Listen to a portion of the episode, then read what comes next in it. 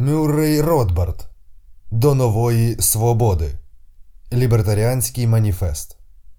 Частина 9. Державний сектор. Уряд як підприємець. Люди схильні швидко формувати звички та не ставити під сумнів укорінену рутину, зокрема в царині державного врядування. На ринку та взагалі в суспільстві ми очікуємо змін і швидко до них призвичаюємось, опановуючи нескінченні дива та покращення, які приносить цивілізація. Нові товари, нові способи життя, нові ідеї зазвичай палко приймають. Але в галузі державного врядування ми сліпо повторюємо досвід сторічної давнини та погоджуємося із тим, що старі шляхи мають бути правильними. Уряд у США та інших країнах століттями надає нам певні послуги, які майже всі вважають важливими. Це, зокрема, армія, поліція, судова та юридична система, пожежна служба, вулиці і дороги, водопостачання, каналізація, вивезення сміття, поштова служба тощо. Держава настільки пов'язана із ними у суспільній свідомості, що напад на державне фінансування багато хто сприймає як напад на самі ці послуги. Якщо хтось стверджує, що держава не повинна надавати судові послуги, і що приватне підприємство могло би надавати ці послуги ефективніше та моральніше, люди схильні вважати, що це заперечує важливість самих судів. Уявіть собі гіпотетично світ, у якому уряд споконвічно займається забезпеченням населення взуттям. І уявіть, як би відреагувала більшість людей на лібертаріанця, який запропонував би урядові відмовитися від виробництва взуття і відкрити доступ до нього приватним підприємствам. Немає ніяких сумнівів, що його б зустріли криками Як ви можете? Ви проти того, щоб люди, зокрема бідні, носили взуття. А хто постачатиме людям взуття, якщо уряд залишить цей бізнес? Скажіть нам це, будьте конструктивні. Дуже легко самовпевнено заперечувати роль уряду, але скажіть, хто буде постачати взуття? Які люди? Скільки крамниць зі взуттям буде у кожному місті, як будуть фінансуватися взуттєві фірми, скільки буде торгових марок, який матеріал вони використовуватимуть, які колодки, які ціни на взуття вони встановлюватимуть? Чи не знадобиться регулювати взуттєву промисловість, щоб забезпечити якість товару? А хто забезпечуватиме взуття бідняків? Що як у когось не вистачить грошей на пару взуття? Ці запитання, які здаються сміховинними стосовно виробництва взуття, так само абсурдні, якщо поставити їх перед лібертаріанцем, який пропонує застосувати вільний ринок у пожежній охороні, поліції, поштовій службі чи будь-якій іншій галузі, котрою у сьогоднішньому реальному світі займається уряд. Сенс у тому, що захисники вільного ринку у будь-якій сфері не можуть заздалегідь запропонувати конструктивний план такого ринку. Сутність і слава вільного ринку полягає у тому, що окремі фірми та компанії, які конкурують між собою на ринку, створюють і постійно змінюють організацію виробництва ефективних та прогресивних товарів і послуг. Вони забезпечують безперервне покращення продукції та ринків, прогрес технологій, зменшення витрат і задоволення потреб споживачів якомога швидше і ефективніше. Економіст-лібертаріанець може спробувати запропонувати кілька принципів, за якими можуть розвиватися ринки у тих сферах, де сьогодні їх розвиток заборонений або обмежений, але навряд чи він зможе зробити більше, ніж показати шлях до свободи та закликати уряд не заважати продуктивній та винахідливій енергії людей, яка виражається у добровільній ринковій діяльності. Ніхто не може спрогнозувати кількість компаній, розмір кожної компанії чи її цінову політику для майбутнього ринку якихось послуг чи товарів. Ми лише знаємо завдяки економічній теорії та історичним екскурсам, що такий вільний ринок виконує своє завдання безкінечно краще, ніж обов'язкова монополія бюрократичного уряду. На запитання, як бідні заплатять за оборону, захист від пожеж чи поштову службу, можна відповісти зустрічним запитанням а як бідні платять за все, що вони тепер отримують на ринку? Різниця у тому, що ми знаємо, що вільний приватний ринок надасть ці товари і послуги набагато дешевше, більшою кількістю та зі значно вищою якістю, аніж це робить сьогодні монопольний уряд. Це буде вигідно всім членам суспільства, а особливо бідним. Ми також знаємо, що з усіх членів суспільства разом із бідними буде знятий гігантський податковий тягар, потрібний для фінансування цього та інших видів діяльності уряду сьогодні. Вище ми побачили, що всі загальновизнані нагальні потреби нашого суспільства тісно пов'язані з діями уряду. Ми також побачили, що жахливих соціальних конфліктів, пов'язаних із системою державної шкільної освіти, можна було б позбутися, якби всі групи батьків мали змогу фінансувати та підтримувати такі види освіти, яким вони самі віддають перевагу для своїх дітей. Урядовим операціям притаманні низька ефективність та інтенсивні конфлікти. Якщо уряд надає монопольні послуги, наприклад, освіту чи водопостачання, то будь-які його рішення примусово нав'язуються нещасній меншості, чи то стосується питання освітньої політики щодо шкіл, чи мають вони бути інтегрованими або сегрегованими, прогресивними або традиційними, релігійними або світськими тощо, чи навіть якості води, що постачається, наприклад, вторована або ні. Зрозуміло, що ніяких таких запеклих суперечок не сталося б, якби кожна група споживачів могла купувати потрібні їй товари та послуги. Наприклад, споживачі не сперечаються між собою щодо того, які повинні друкуватися газети, засновуватися церкви, видаватися книжки, записуватися музичні альбоми або вироблятися автомобілі. Усе, що виробляється на ринку, відображає це різноманіття та силу споживацького попиту. Коротше кажучи, на вільному ринку споживач це король, і будь-яка компанія, яка хоче отримати прибуток та не зазнавати втрат, намагається обслуговувати споживачів якомога ефективніше і за найменшу можливу ціну. У роботі уряду все зовсім по іншому. Уся діяльність уряду характеризується різким та згубним розривом між послугою та платою, між наданням послуги та платою за її отримання. На відміну від приватних компаній, державні органи отримують дохід не через добре обслуговування споживачів або продажі товарів за суми, що перевищують експлуатаційні витрати. Ні, державні органи отримують дохід від багатостраждальних платників податків. Тому їхні дії неефективні, а витрати постійно і стрімко зростають, бо їм не треба хвилюватися про збитки чи банкрутство. Вони можуть покрити свої збитки, витягнувши більше грошей із державного бюджету. Крім того, держава не намагається добуватися прихильності споживачів. Навпаки, вона розглядає їх як джерело роздратування, що марно витрачає державні ресурси. У своїй роботі уряд сприймає споживачів як незваних гостей, які лише заважають бюрократам тихо насолоджуватися своїм гарантованим доходом. Наприклад, якщо зросте споживацький попит на товари чи послуги будь-якої приватної компанії, та буде в захваті від цього. Вона із радістю сприймає нові можливості для бізнесу та розширює виробництво, щоб виконати нові замовлення. На відміну від цього, уряд у такій ситуації зазвичай похмуро спонукає споживачів або навіть наказує їм купувати менше, допускає недостачу та погіршення якості послуг. Скажімо, зростання використання споживачами міських вулиць, що належать урядові, спричиняє збільшення заторів і постійний осуд та загрозу на адреси автомобілістів.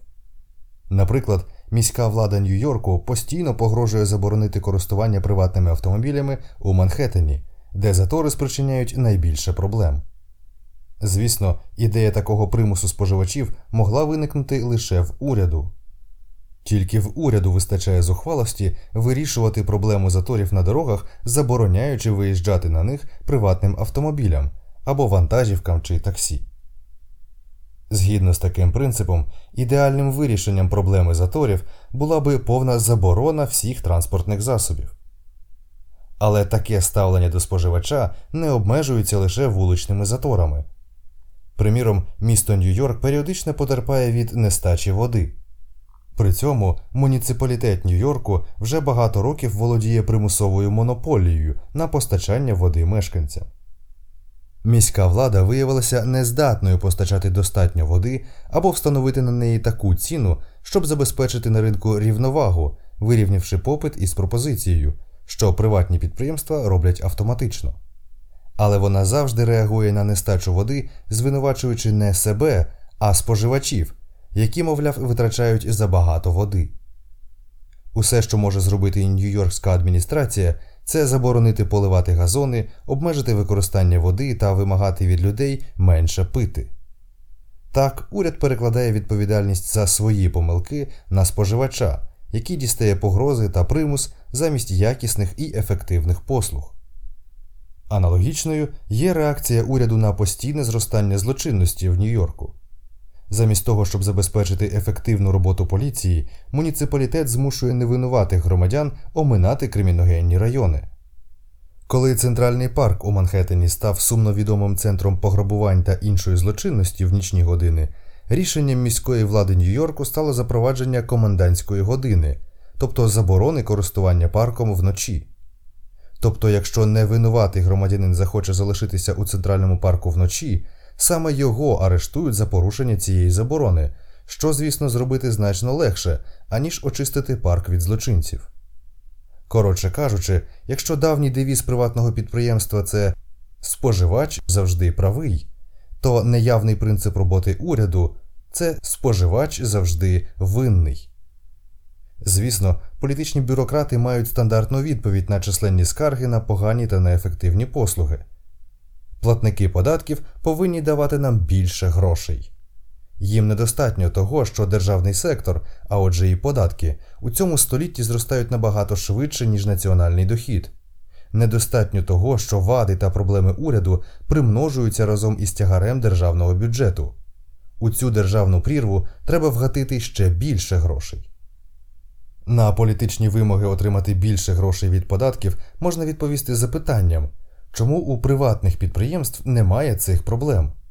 Чому виробники аудіоапаратури, копіювального обладнання чи комп'ютерів без проблем знаходять капітал для розширення свого виробництва? Чому вони не випускають маніфестів із обвинуваченням інвесторів у тому, що ті не надають їм більше грошей, щоб слугувати потребам споживачів? Відповідь у тому, що споживачі платять за музичні центри, копіювальні апарати чи комп'ютери, а інвестори внаслідок цього знають, що можуть заробити, вклавши гроші у ці компанії. На приватному ринку фірми, які добре задовольняють потреби громадськості, можуть легко знайти капітал для розширення. Неефективні та неуспішні компанії не можуть цього зробити і, зрештою, припиняють свою діяльність. Але в уряді немає механізму прибутків і втрат, щоб заохочувати інвестиції в ефективні організації та штрафувати і змушувати зупиняти діяльність неефективні чи застарілі. У роботі уряду немає прибутків чи втрат, які б стимулювали його розширювати чи скорочувати свої операції. У державній сфері не існує справжніх інвестицій, і ніхто не може гарантувати, що успішні органи будуть розширюватись, а неуспішні зникатимуть. Натомість уряд збільшує свій капітал, буквально мобілізуючи його за допомогою механізму примусового оподаткування. Багато людей разом із деякими представниками влади вважають, що ці проблеми можна було б розв'язати, якби урядом керували неначе бізнесом. У відповідь уряд створює псевдокорпоративну монополію під власним керуванням, яка за задумом має працювати як у бізнесі. Так сталося, наприклад, у випадку Міністерства пошти, яке тепер стало поштовою службою США, а також проблемного і занепадного управління міського транспорту Нью-Йорку. Ці так звані корпорації отримують наказ покінчити зі своїм хронічним дефіцитом та дозвіл випускати облігації на ринку цінних паперів. Дійсно, при цьому безпосередні користувачі послуг цих корпорацій знімуть частину тягаря із маси платників податків, до якої входять як користувачі, так і ті, хто не користуються цими послугами. Але урядовій роботі притаманні фатальні вади, яких неможливо позбутися за допомогою цього псевдоринкового механізму. По-перше, урядова служба це завжди повна або часткова монополія. Часто, як у випадку поштової служби чи управління міського транспорту, це примусова монополія. Уся чи майже уся приватна конкуренція із ними заборонена. Монополія означає, що урядова послуга обійдеться дорожче, матиме вищу ціну і нижчу якість, ніж у разі вільного ринку. Приватне підприємство отримує прибуток, якомога сильніше зменшуючи витрати, а урядові, який у жодному разі не може збанкрутувати чи зазнати збитків, не потрібно зменшувати витрати. Завдяки захисту від конкуренції та втрат він може просто зменшити обсяг послуг чи підняти ціни на них. Друга фатальна вада це те, що уряд, хоч би як не намагався, ніколи не зможе керувати своєю корпорацією як бізнесом, бо продовжує мобілізувати свій капітал із грошей платників податків. Цього неможливо уникнути. Уряд може розмістити облігації на ринку, але можливість їх погашати все одно засновується на праві стягувати податки. Зрештою, бізнесу під керівництвом уряду притаманна ще одна критично важлива проблема. Однією з причин зразкової ефективності приватних фірм є ціни, що встановлюються на вільному ринку та дають змогу цим компаніям розраховувати, які вони мають витрати та що повинні робити, щоб отримувати прибутки та уникати збитків. Завдяки цій системі ціноутворення, а також завдяки мотивації збільшувати прибутки та уникати збитків, товари і послуги розподіляються на ринку належним чином серед усіх галузей і напрямків виробництва, з яких складається сучасна індустріальна капіталістична економіка. Ці економічні розрахунки роблять можливим це диво. Натомість централізоване планування, яке намагається застосувати в соціалістичних країнах, позбавлене точного ціноутворення і тому не може забезпечити розрахунок витрат і цін. Це головна причина того, що централізоване соціалістичне планування дедалі більше стикається із невдачами в ході індустріалізації країн, де при владі стоять комуністи. Саме тому, що централізоване планування не може забезпечити точний розрахунок цін і витрат, комуністичні країни Східної Європи швидко відходять від соціалістичної планової економіки в бік вільного ринку. Оскільки централізоване планування прирікає економіку на хаос і невиправдані виробничі рішення, державна діяльність, що веде до розширення острівців соціалістичного хаосу в ринковій економіці, стає джерелом все більших перешкод для раціонального господарювання. У міру розширення урядової діяльності хаос у розрахунках виявляється дедалі руйнівнішим і дедалі сильніше підриває ефективність економіки. Абсолютно лібертаріанську програму можна висловити однією фразою скасування державного сектору, тобто перетворення всіх виконуваних урядом операцій та послуг на добровільну діяльність приватних підприємств.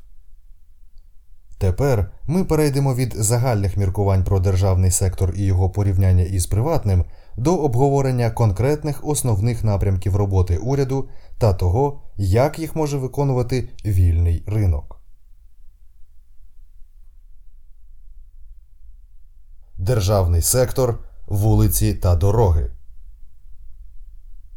Охорона вулиць. Безумовно, скасування державного сектору означає, що всі земельні ділянки разом із вулицями та дорогами перебуватимуть у приватній власності окремих осіб, корпорацій, кооперативів чи будь-яких інших добровільних об'єднань людей і капіталу. Той факт, що всі вулиці та земельні ділянки будуть приватні, сам по собі розв'яже багато проблем, які зараз здаються нерозв'язними. Нам лише потрібно переорієнтувати своє мислення, щоб уявити собі світ, у якому всі земельні ділянки приватна власність. Візьмемо, приміром, поліційний захист як би він вівся у повністю приватній економіці. Частина відповіді буде очевидна, якщо ми розглянемо світ, у якому вся земля і вулиці перебувають у приватній власності. Візьмімо Нью-Йоркську площу Таймс Сквер – сумновідомий осередок злочинності, де міська влада не може забезпечити достатній поліційний захист громадян. Кожен мешканець Нью-Йорку насправді знає, що живе і ходить вулицями не лише Таймс Сквер, фактично у стані анархії, покладаючись лише на миролюбність і добру волю співгромадян. Поліційний захист у Нью-Йорку мінімальний, що підтверджено нещодавним тижневим страйком правоохоронних органів, під час якого, хто б міг подумати, статистика злочинності не виявила жодного зростання проти нормального стану, коли поліція, начебто, сумлінно виконує свою роботу. У всякому разі, припустімо, що район Таймс Сквер разом із навколишніми вулицями перебував би у приватній власності, скажімо, Асоціації торговців Таймс Сквер. Торговці добре знають, якщо навколо їхніх крамниць вирує злочинність, постійно трапляються пограбування і напади, то покупці перестануть з'являтися у цьому районі і почнуть відвідувати магазини в інших місцях. Тому в економічних інтересах Асоціації торговців буде організація ефективного і достатнього поліційного захисту, щоб залучити покупців до свого району, а не відлякувати їх. Зрештою, приватний бізнес завжди намагається залучити та зберегти клієнтів. Але яка користь від привабливих вітрин та упакування, приємного освітлення та ввічливого обслуговування, якщо клієнтам загрожує пограбування або побиття поруч із магазином? Ба більше, асоціація торговців, бажаючи отримати прибутки та уникнути збитків, матиме стимул забезпечити не просто поліційний захист, а захист ввічливий і приємний. Державна поліція не лише не має мотивації працювати ефективно чи турбуватися про потреби своїх клієнтів, але й завжди має спокусу, виконуючи свої повноваження, діяти брутально і застосовувати силу. Добре відомо, що поліційна система відзначається жорстокістю, яку ледве стримують поодинокі скарги пригнічуваних громадян. Але якщо приватна поліція, найнята торговцями, піддасться спокусі проявити жорстокість до їхніх клієнтів, ті швидко зникнуть із цього району. Тому Асоціація торговців стежитиме за тим, щоб поліція не тільки була забезпечена кадрами, але й люб'язно поводилася із людьми. Такий ефективний та якісний поліційний захист превалював би по всій країні, на всіх приватних вулицях і земельних ділянках. Заводи охороняли б свої навколишні вулиці, торговці свої, а дорожні компанії забезпечували б ефективний і безпечний поліційний захист на своїх платних дорогах та інших шляхах, що перебувають у приватній власності.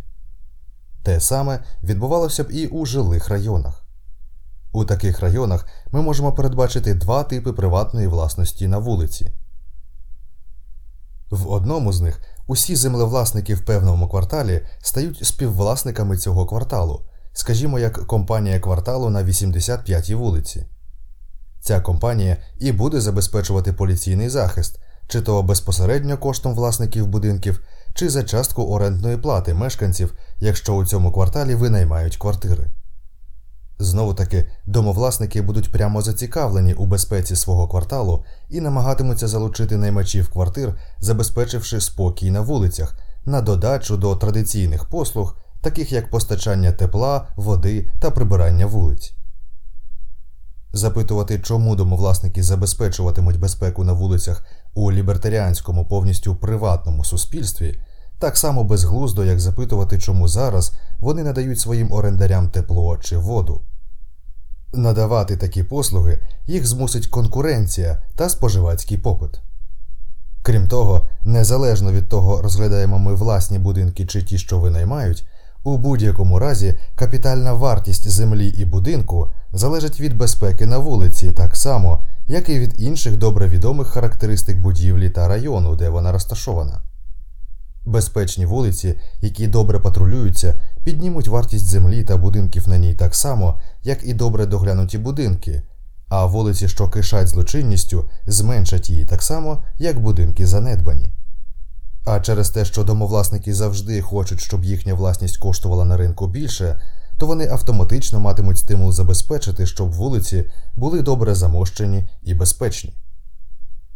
Іншим способом організації приватної власності на вулиці у жилих районах можуть бути приватні вуличні компанії, яким належатимуть лише вулиці, але не будинки на них. Тоді ці вуличні компанії будуть стягувати із домовласників плату за обслуговування та покращення технічного стану вулиць і за поліційний захист на них. Знов таки, безпечні, добре освітлені і замощені вулиці приваблюватимуть домовласників і наймачів, а небезпечні, темні і недоглянуті відлякуватимуть. Якщо домовласники і автомобілісти користуватимуться вулицями із задоволенням, це підвищить доходи і вартість акцій вуличних компаній, а незадоволення власників вулицями призведе до скорочення кількості користувачів, зменшення доходів і цінності акцій приватних вуличних компаній. Тому компанії, що володіють вулицями, зроблять усе можливе, щоб ефективно обслуговувати вулиці, задовольняючи своїх клієнтів, що передбачає і поліційний захист. До цього їх спонукатиме бажання отримувати прибутки та збільшувати розмір свого капіталу. а також не менш активне бажання уникати збитків і скорочення цього капіталу. Покладатися на переслідування економічних інтересів з боку домовласників або вуличних компаній безкінечно краще, аніж розраховувати на сумнівний альтруїзм бюрократів та урядових чиновників. У цей момент дискусії у когось неодмінно з'явиться запитання якщо вулиці належать вуличним компаніям, то навіть припускаючи, що здебільшого вони намагатимуться догодити своїм клієнтам, ефективно їх обслуговуючи. Що робити, якщо якийсь божевільний чи тиранічний власник вулиці раптом вирішить заблокувати доступ до своєї вулиці власникові розташованого на ній будинку? Як той вийде із дому чи зайде до нього? Чи не станеться так, що він залишиться назавжди заблокованим, чи буде змушений платити захмарну ціну за кожний вхід чи вихід із дому? Відповідь на це питання така ж, що й на схоже питання про власність на землю. Що буде, якщо всі власники ділянок, що оточують чийсь будинок, раптом заборонять прохід його власникові? Відповідь така у лібертаріанському суспільстві будь-який покупець будинку чи послуг вуличної компанії повинен буде подбати про те, щоб у контракті на купівлю чи оренду було обумовлено доступ до вулиці на певний термін або безстроково.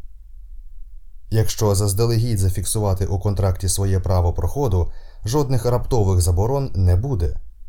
Інакше це буде порушенням прав власності землевласника чи орендаря. Звісно, у цьому ескізі такого уявного лібертаріанського суспільства немає нічого нового чи приголомшливого. Ми вже знайомі з живильною дією конкуренції між територіями чи видами транспорту. Наприклад, коли в 19 столітті по всій країні будувалися приватні залізниці, конкурентні залізничні компанії ставали суттєвою живильною силою для розвитку відповідних регіонів. Кожна залізниця робила усе можливе, щоб стимулювати імміграцію до свого регіону та його економічний розвиток для збільшення своїх прибутків, вартості землі та розміру свого капіталу. І всі вони намагалися діяти якомога швидше, щоб люди і товари не залишили їхню територію та не рушили до портів міст і територій, які обслуговували конкурентні залізниці. Той самий принцип працюватиме, якщо всі вулиці та дороги також будуть приватні. Так само ми вже знайомі з поліційним захистом, який надають приватні торговці і організації. На своїй території крамниці, банки, заводи, торгові центри наймають охоронців і наглядачів. Лібертаріанське суспільство просто поширить цю здорову та працездатну систему ще й на вулиці. Навряд чи випадково, що на вулицях поза крамницями відбувається набагато більше нападів і пограбувань, ніж у самих крамницях, де за порядком стежать пильні приватні охоронці. А на вулицях усі ми маємо покладатися лише на анархію державного поліційного захисту. В останні роки в різних кварталах Нью-Йорку у відповідь на гостру проблему зі злочинністю почали наймати для патрулювання приватних охоронців коштом добровільних внесків домовласників цих кварталів. Злочинність у цих кварталах уже значно знизилась. Але проблема полягає у тому, що ці зусилля неефективні, бо ці вулиці не належать їхнім мешканцям, і тому не існує дієвого механізму збирання коштів, щоб забезпечити постійний і надійний захист. Крім того, вуличні патрульні не можуть бути легально озброєні, бо вони не перебувають на території, що належить їхнім роботодавцям, і не можуть, як власники крамниці чи іншої нерухомості, вживати заходів до тих, хто веде себе підозріло, але ще не скоює злочину. Коротше кажучи, вони не мають таких фінансових чи адміністративних можливостей, які мають власники щодо своєї власності.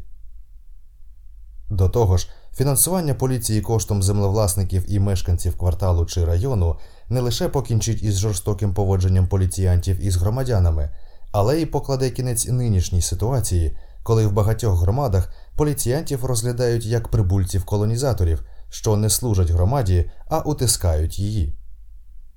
Сьогодні в Америці, наприклад, зазвичай райони, де живуть чорношкірі, патрулює поліція, найнята центральною міською владою, яку чорні громадяни сприймають як чужу.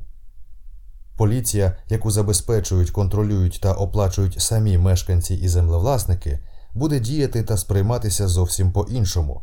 Вона надаватиме послуги своїм клієнтам, а не примушуватиме їх від імені чужої влади. Про різкий контраст між державним і приватним захистом свідчить досвід одного кварталу у Гарлемі. На західній 135-й вулиці між 7 та 8 авеню розташований будинок 82-го поліційного відділку управління поліції Нью-Йорку. Але навіть найясніша присутність поліційного відділку не зупинила пошесть нічних пограбувань різних крамниць, розташованих у цьому кварталі. Врешті, взимку 1966 року 15 торговців із цього кварталу об'єдналися, щоб найняти охоронця для нічного патрулювання. Він мав надати поліційний захист, якого вони не дістали за свої податки на нерухомість.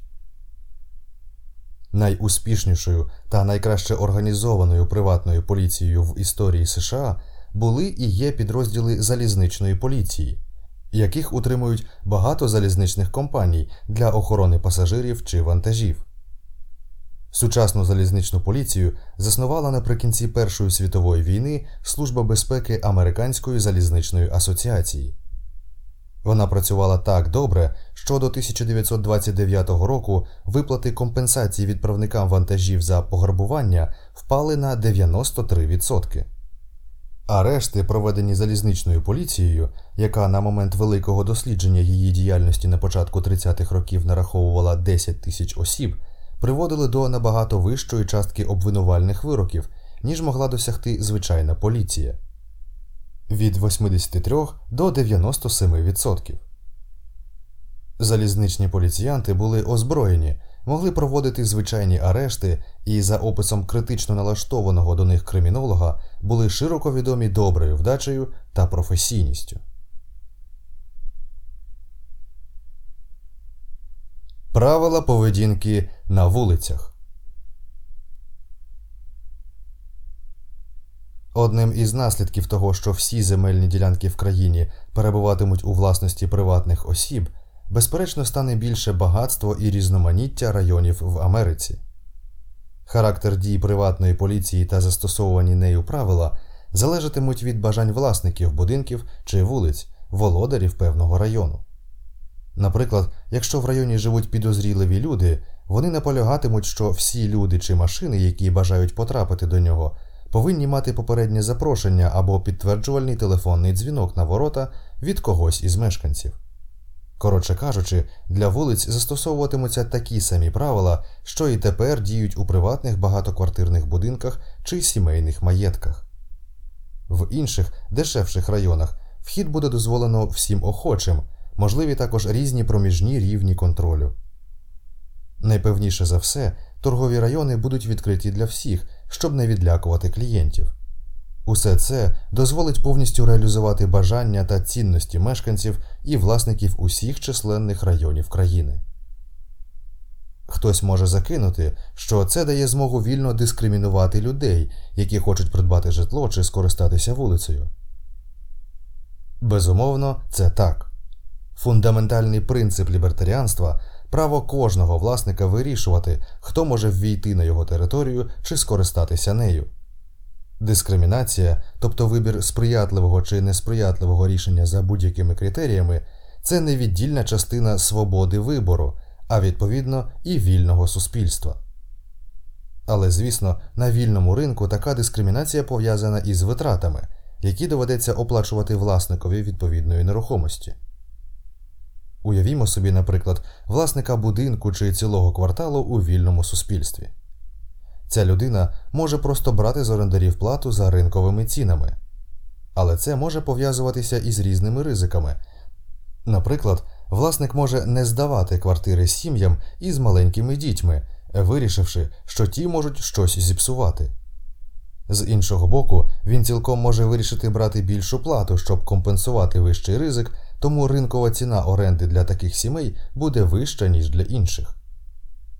Фактично, так здебільшого відбувається на вільному ринку.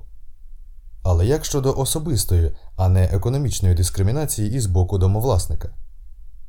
Припустимо, наприклад, що домовласникові дуже подобаються американці шведського походження не нижче від 6 футів зростом, і він вирішує здавати квартири лише сім'ям із цієї групи. У вільному суспільстві він матиме повне право зробити так, але, безперечно, зазнає через це значних грошових втрат. Адже він відмовлятиме всім іншим мешканцям, невпинно шукаючи високих американських шведів. Хоча цей приклад можна вважати екстремальним, будь-яка особиста дискримінація на ринку призведе до тих самих наслідків хіба що різного ступеня. Якщо, наприклад, власникові не подобаються руді, і він вирішить їм квартири, він зазнає збитків, хоча і не таких великих, як у першому прикладі. У всякому разі, практикувати таку дискримінацію на вільному ринку означає зазнавати втрат або втрачати прибутки, або не отримувати послуг як споживач. Якщо споживач вирішить бойкотувати товари тих продавців, які йому не подобаються, то незалежно від того, чи виправдана його неприязнь, йому доведеться обійтися без товарів чи послуг, які він інакше придбав би. Отже, у вільному суспільстві всі власники нерухомості мали б установити правила користування своєю власністю чи доступу до неї. Що суворіші будуть ці правила, то менше людей зможуть скористатися нею, і власникові доведеться вибирати між суворістю правил доступу та втратою доходів. Домовласник може наполягати, як це зробив Джордж Пулмен у своєму приватному місті в Іллінойсі наприкінці 19 століття, що всі мешканці завжди мають носити піджак і краватку. Він має це право, але навряд чи багато людей захочуть зняти квартиру в такому будинку чи залишатися в ньому, і цей власник зазнає значних втрат. Принцип, за яким власники самі керують своєю нерухомістю, також слугує спростуванням поширеного аргументу на користь втручання держави в економіку. Цей аргумент стверджує, що, зрештою, держава встановлює правила дорожнього руху, сигнали світлофорів, правобічний рух, обмеження швидкості тощо. Звісно, усі погодяться, що без таких правил на дорогах пануватиме хаос. То чому б урядові не втручатися і в решту галузей економіки? Помилка тут не в тому, що дорожній рух потрібно регулювати, звісно, такі правила необхідні. Але головне у тому, що такі правила завжди будуть установлювати ті, хто володіє дорогами, а отже і керує ними. Уряд встановлює правила дорожнього руху, бо сам уряд володіє та керує вулицями і дорогами. У лібертаріанському суспільстві правила користування своїми дорогами встановлюватимуть приватні власники. Але чи не можуть в абсолютно вільному суспільстві виникнути хаотичні правила? Чи не вийде так, що одні власники вирішать, що зупинку позначає червоне світло, інші зелене чи блакитне? Чи не буде на одних вулицях застосовуватися правобічний рух, а на інших лівобічний? Такі запитання абсурдні. Звісно, в інтересах усіх власників доріг буде встановлення однакових правил у цих питаннях, щоб дорожній рух міг бути простим і безперешкодним. Будь-який непокірний власник дороги, який наполягатиме на лівобічному русі чи зеленому сигналі зупинки, швидко побачить, що кількість аварій на його дорогах зростає, а кількість користувачів зменшується. Приватні залізниці в США в 19 столітті стикалися зі схожими проблемами і розв'язували їх злагоджено і без труднощів.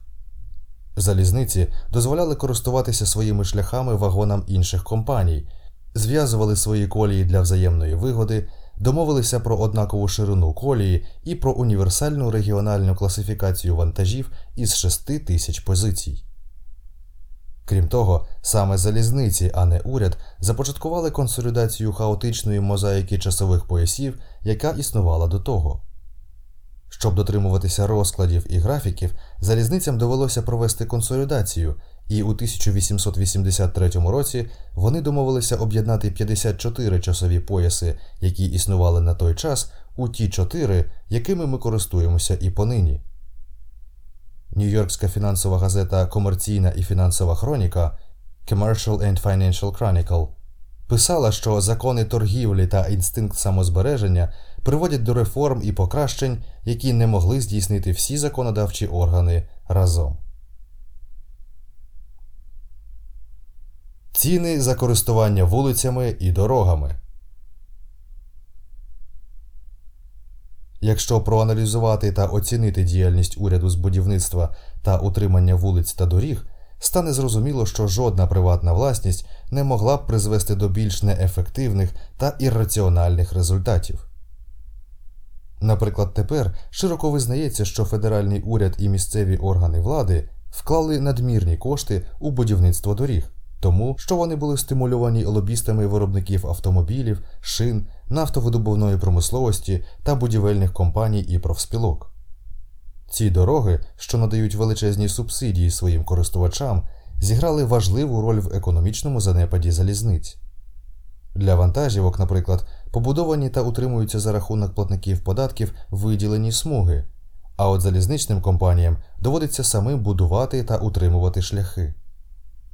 Ба більше субсидовані програми будівництва доріг і автострад призвели до надмірного розширення передмість, які не можуть існувати без автомобілів, примусового знесення численних житлових і промислових будівель і штучного зростання навантаження на центральні райони міст.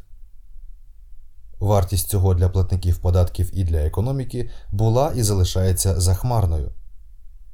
Особливо великі субсидії припали на долю мешканців передмість, які щодня їздять на роботу до міста власним автомобілем, і саме це призвело до величезних проблем із дорожнім рухом і заторами у цих містах. Професор Вільям Вікрей із Колумбійського університету підрахував, що витрати на будування міських автомагістралей становлять від 6 до 27 центів за автомобіле милю.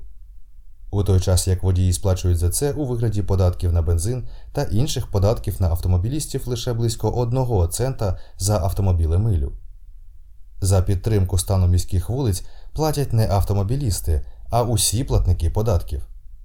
Крім того, податок на бензин сплачується за милю шляху незалежно від того, чи користується водій конкретною вулицею чи автомагістраллю та від часу їзди. Тому, коли автомагістралі фінансуються коштом загального фонду податку на бензин, користувачі дешевих сільських доріг субсидують користувачів набагато дорожчих міських автострад. Витрати на будівництво і обслуговування сільських доріг зазвичай становлять лише 2 центи за автомобіле милю. Крім того, податок на бензин навряд чи раціональна система ціноутворення за користування дорогами, і жодна приватна компанія не стала б так установлювати ціни на дороги. Приватні компанії встановлюють ціни на свої товари і послуги, щоб досягти на ринку рівноваги. Коли пропозиція дорівнює попитові і немає ані дефіциту, ані нерозпроданих товарів. Податок на бензин сплачується за милю шляху незалежно від дороги, якою їде машина.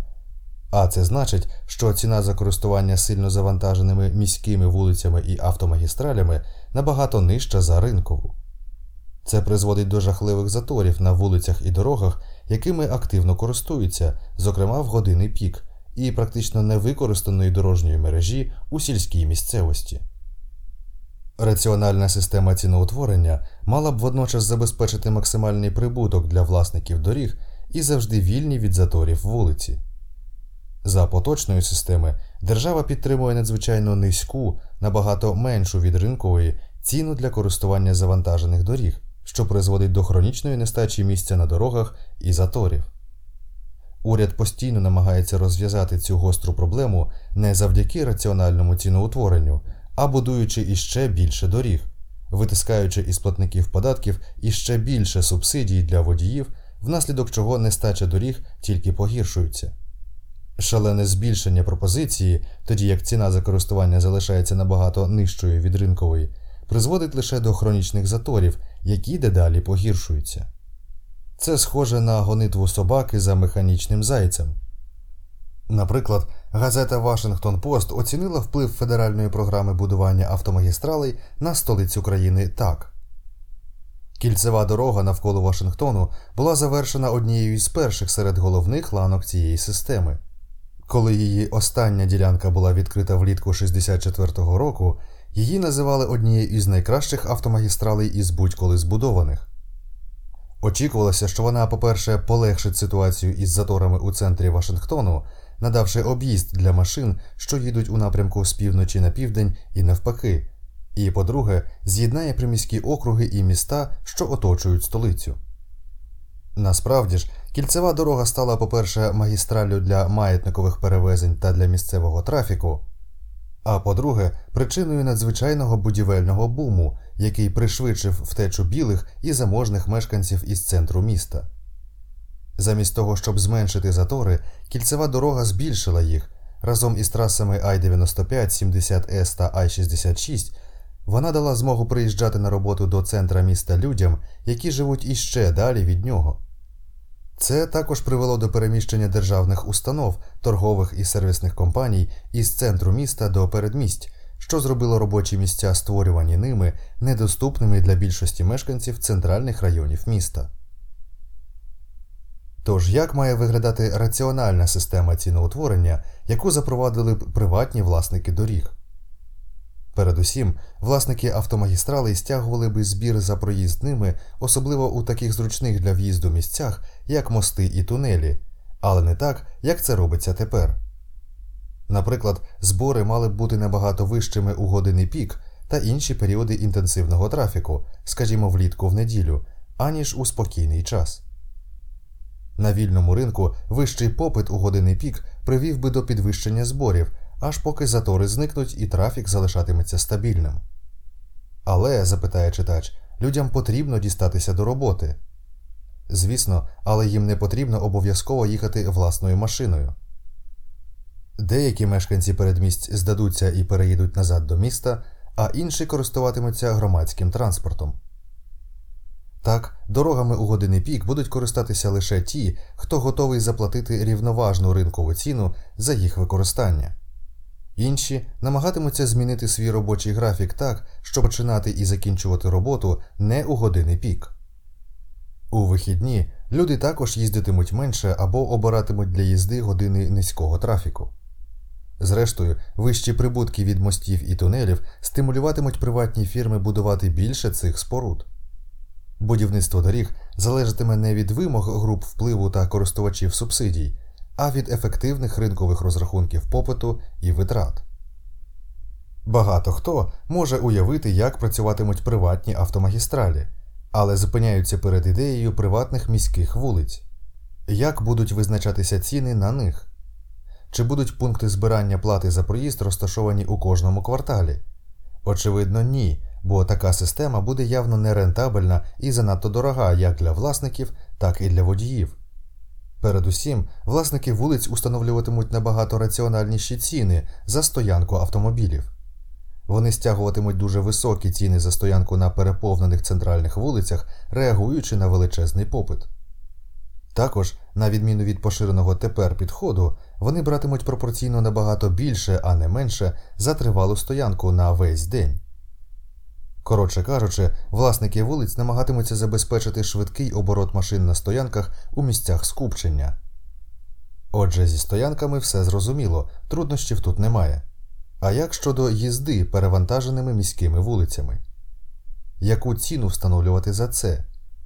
Існує багато можливих способів. Насамперед, власники вулиць у центрі міста можуть вимагати від водіїв купувати ліцензії для проїзду ними які можуть бути розташовані на лобовому склі машини. Сучасні технології дають змогу вимагати від водіїв обладнувати всі машини лічильником, який буде не тільки підраховувати відстань, але і пришвидшуватися у години пік на завантажених вулицях і дорогах. Потім власник машини отримуватиме рахунок наприкінці кожного місяця. Схожий план запропонував 10 років тому професор Волтерс. Конкретні адміністративні інструменти, які можуть бути використані, передбачають спеціальні лічильники пройденої відстані, схожі на ті, що застосовуються у таксі. Ці спеціальні лічильники будуть записувати відстань, коли піднято особливий прапорець, і за цю відстань стягуватиметься плата. Це підійде для таких великих міст, як Нью-Йорк, Лондон чи Чикаго. Вулиці, за проїзд якими стягуватиметься плата, можуть бути вказані для певного часу доби. Водіям може бути дозволено їздити цими вулицями без лічильника, якщо вони куплять спеціальну наліпку і наклеять її на машину. За нерегулярний проїзд із наліпкою слід брати вищу плату, аніж за проїзд із лічильником. Контроль за цією схемою буде досить просто вести. Можуть бути встановлені камери, які записуватимуть машини без пропорця чи наліпки, а з порушників стягуватиметься відповідний штраф. Професор Вікрей також запропонував, що телекамери на перехрестях найзавантаженіших вулиць можуть записувати номери всіх машин, після чого водіям надсилатимуться рахунки пропорційно кількості перетинання ними цих перехресть. Інший запропонований ним варіант кожну машину можна обладнати електронним лічильником, який надсилатиме унікальний сигнал на пристрій, установлений на такому перехресті. У будь-якому разі проблема раціонального ціноутворення для вулиць і доріг може бути легко розв'язана за допомогою приватного підприємництва і сучасних технологій. Бізнесмени легко розв'язували на вільному ринку набагато складніші проблеми усе, що потрібно, дозволити їм діяти. Якщо всі види транспорту будуть повністю звільнені, якщо дороги, авіалінії, залізниці і водні шляхи позбудуться заплутаної мережі субсидій, засобів контролю і регулювання та перетворяться на повністю приватну систему, як споживачі витрачатимуть гроші на транспорт? Наприклад, чи повернемося ми до використання залізниць? Найкращі оцінки цін і попиту на транспорт передбачають, що головним видом транспорту для далеких вантажних перевезень стануть залізниці, для далекого пасажирського сполучення авіалінії, для близьких вантажних перевезень вантажівки, а для маятникових перевезень пасажирів із передмість до міст і назад автобуси. Хоча залізниці зможуть стати основним видом транспорту для далеких вантажних перевезень, їм не вдасться перебрати на себе більшу частину пасажирських перевезень. В останні роки багато лібералів розчарувалися у надмірному будівництві автомагістралей та закликають скорочувати їх використання і вкладати кошти у великомасштабне будівництво метро і залізниць для маятникових перевезень. Але ці грандіозні схеми не враховують величезних витрат і збитків, з якими це пов'язано. Адже навіть якщо багато із цих автомагістралей не потрібно було будувати, вони вже існують, і було б дурістю не скористатися ними. В останні роки деякі розумні економісти, які працюють у транспортній галузі, почали висловлюватися проти величезних витрат, необхідних для побудови нових швидкісних залізниць, таких як в районі затоки Сан-Франциско. Натомість, закликаючи до використання наявних автомагістралей шляхом застосування експрес-автобусів для маятникових перевезень. Неважко передбачити мережу приватних залізниць та авіаліній без субсидій і регулювання, але чи можлива система приватних доріг? Чи вона взагалі здійсненна? На це можна відповісти, що приватні дороги чудово працювали у минулому. Наприклад, в Англії до 18 століття дороги, які завжди належали місцевій владі, погано будували та ще гірше обслуговували. І з таким станом державних доріг промислова революція 18 століття, яка стала початком сучасної епохи, ніколи не змогла б відбутися. Життєво важливе завдання покращення майже непрохідних англійських доріг виконали приватні дорожні компанії, які, починаючи із 1706 року, організували і створили велику мережу доріг, що стали предметом заздрощів усього світу. Власниками цих приватних дорожніх компаній зазвичай були землевласники, торговці та промисловці регіонів, які обслуговували ці дороги, і вони повертали свої витрати, стягуючи плату на дорожніх заставах. Часто право на стягання цієї плати віддавали в оренду на рік чи більше особам, обраним шляхом аукціону. Саме ці приватні дороги забезпечили розвиток внутрішнього ринку в Англії та значне зменшення витрат на перевезення вугілля та інших насипних вантажів. А через те, що дорожним компаніям було вигідно це робити, вони об'єднували свої дороги у єдину мережу, що охопила усю країну. Усе це було результатом приватного підприємництва у дії. Те, що відбулося в Англії, трохи пізніше повторилося і у Сполучених Штатах Америки.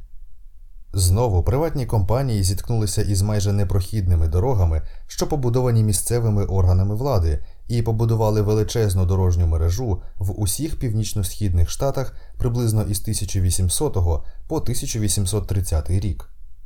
Знов таки, приватне підприємство виявилося кращим для будівництва та експлуатації доріг, ніж відсталі урядові операції. Дороги побудували приватні компанії. За користування ними стягувалася плата. Знов таки, ці приватні дорожні компанії здебільшого фінансували торговці та власники нерухомості, розташованої вздовж їхніх маршрутів, і дороги добровільно об'єднували між собою у єдину мережу. І саме ці приватні дороги стали першими дійсно добрими дорогами у Сполучених Штатах Америки.